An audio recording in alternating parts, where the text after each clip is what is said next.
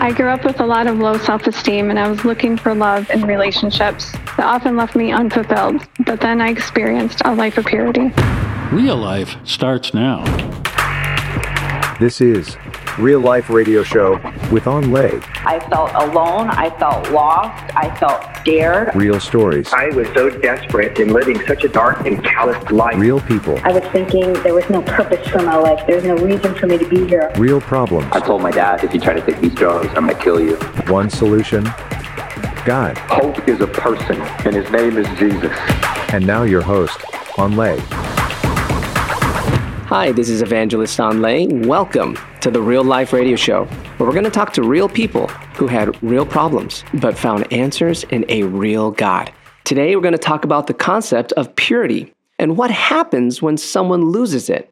Can they ever get it back? Well, today we'll have Amanda Armstrong, who is an amazing person. Before she knew Christ, though, she lived a life of partying, drinking, smoking, and wild living. Really wild living but she's going to show us how an experience with God brought her to true purity and what that meant to her. Amanda, welcome to the show. Thank you so much for having me. Amanda, now I know the Lord has really changed your life so much, and so much that you've been waiting for your husband and living a celibate life for the last seven years. So that is like an amazing thing. But before all of that, you lived a pretty wild life. And I understand that this all stemmed from a place of insecurity. Yet you're a pretty attractive young girl. Tell us a little bit about that. Yeah, so I had to grow up pretty quickly in my teenage years. I got pregnant at the age of 17, Wow. and I had my first child at the age of 18. Okay. So I was taking care of her by myself by the age of 19. I was working full time and going to college. So Wow. on the weekends, my daughter wasn't home. You can say I really took advantage of that time and mm-hmm. partied quite hard on those weekends. Interesting. Yes, I call it my Britney Spears days. I was going to the bars and clubs and drinking pretty heavily, experimenting with drugs, and seemed to always be stuck in really unhealthy relationships. And this kind of lifestyle lasted through most of the years of my 20s. Now, Amanda, real quick, because you sound so innocent. What do you mean, like party wildlife? Britney Spears? That's pretty uh, like crazy. You know what I mean? So, like, were you just trying to get attention, kind of at the clubs and at dance and all that stuff, or tell me a little bit about that?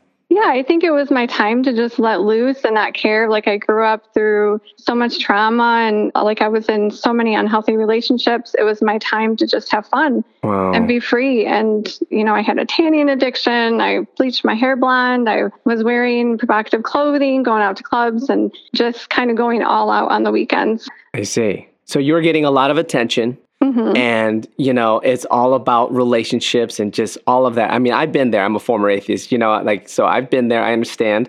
But i understand something that you were molested when you were younger and you were brought to a place of being afraid of men Yes. when you were a young girl. Tell us a little about that. Yeah, so I started at five years old, and I was just experiencing a lot of trauma concerning the men around me.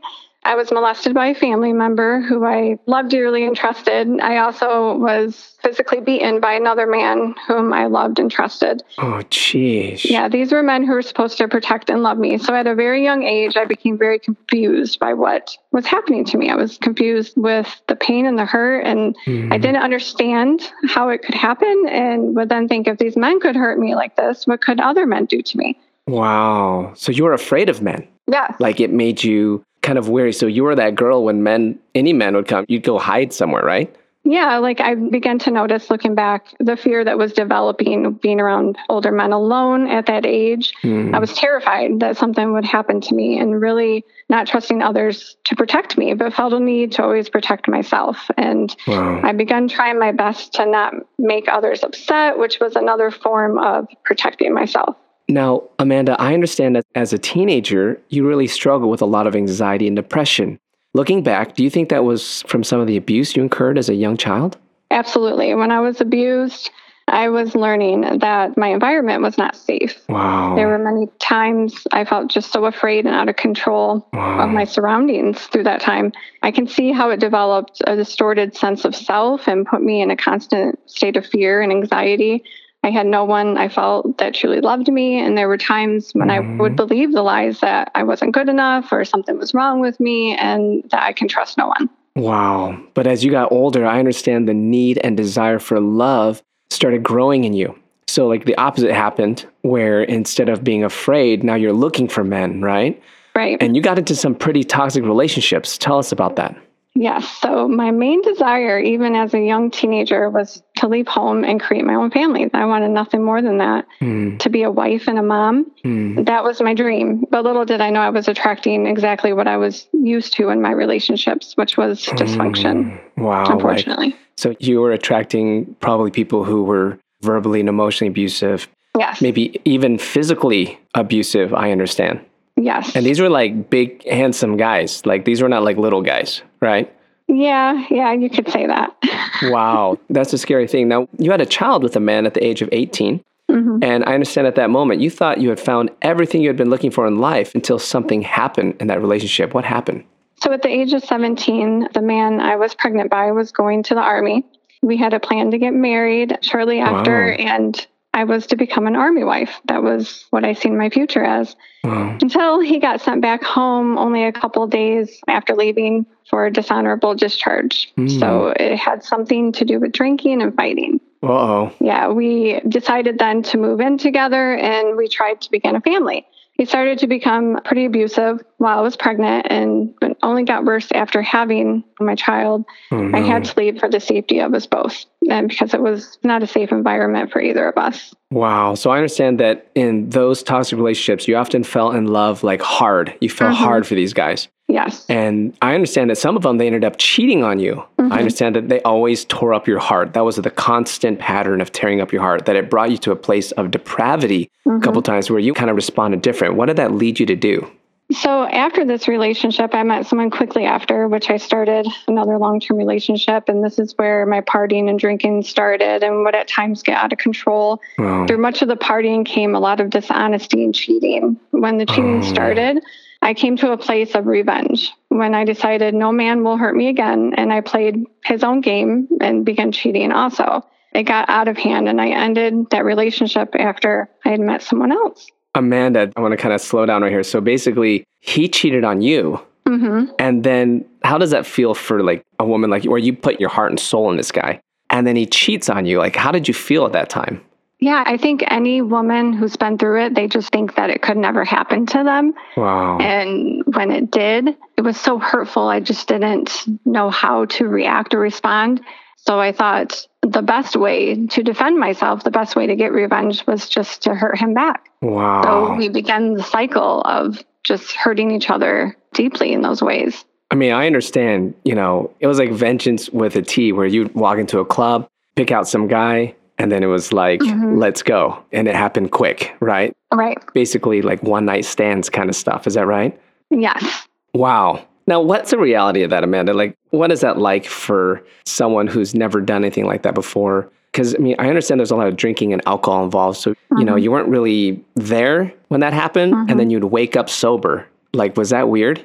Yes, it was very weird because you're functioning out of a place of hurt and pain when you're out drinking. Wow. and you're looking for someone to fill voids in your heart. And I was in a place of a lot of hurt from the cheating. Yeah. So I would be on a mission to hurt him the way he hurt me. Wow. And I understand after that, you got into a relationship with a Christian guy Mhm. who tried to convert you into Christianity. And you like pray this prayer. But then, even though you were professing like a Christian, you still went out, partied, clubs, and the uh-huh. similar cycle of wild living was all still there. Is that right, Amanda? Yes. And I want to hear more about that relationship in our next show, Amanda. So thank you so much again for being on our show, Amanda. We're looking forward to having you on our next show. Okay. Thank you. Hold on. I want to talk to you more about this right after the break. Listen, my friend, you are in a spiritual battle, and there's a spiritual battle right now for the soul of our nation. The Bible says we overcome the power of the enemy by the blood of the Lamb and by the word of our testimonies. And friend, I need your help spreading this show to all 50 states all across the USA, and that takes money to broadcast in each city. You can help by being a stable monthly giver of our ministry, Awakening the Nations. We are a ministry who's committed to preaching the gospel all across the world. Partner by going to awakeningthenations.com, and we believe America shall be saved.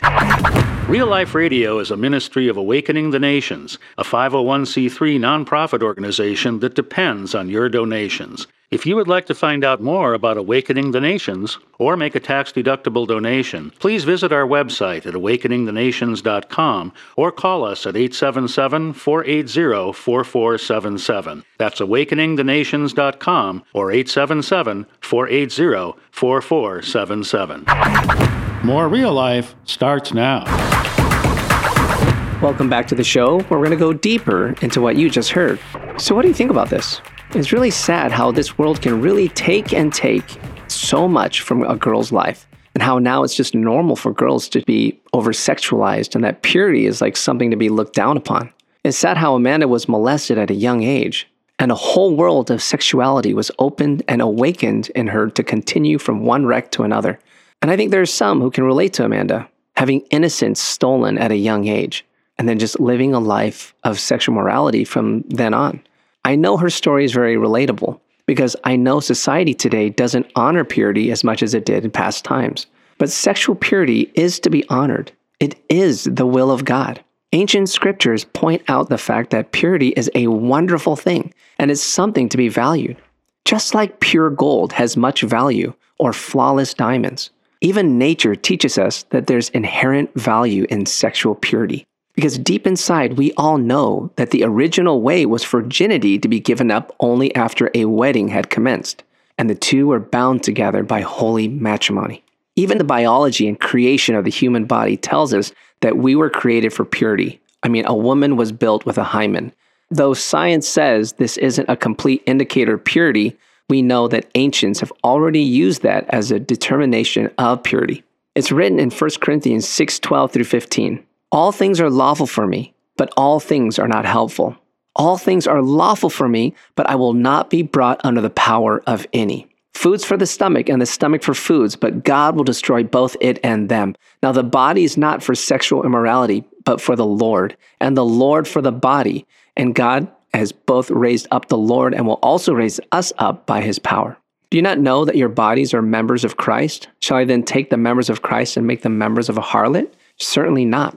See, the body was never designed for sexual immorality, but rather the body was designed for sexual purity. And a lot of us don't realize that our minds, our mentality is connected to the sins of our sexuality. And we're hearing that in Amanda's life. What I love about her testimony is that though there was a lot of past mistakes, God ended up restoring by his grace, and the power of redemption and regeneration came into her life. What about you? Are you living a life where you're believing in the message of the world, where sexual purity isn't valued? If that's you, I want to pray for God to restore that purity back into your life. Lord God, we're just coming to you. And someone is listening right now and they're saying, Gosh, you know, I haven't had that purity. Lord God, I need that restored. And according to your word, you can make us new even right now. We ask for this in Jesus' mighty name. We repent of our sins and we turn to you. I hope you're blessed by this testimony, and I know that your life was touched. If you need prayer, please give us a call at 877 480 4477. That's 877 480 4477. See you next time.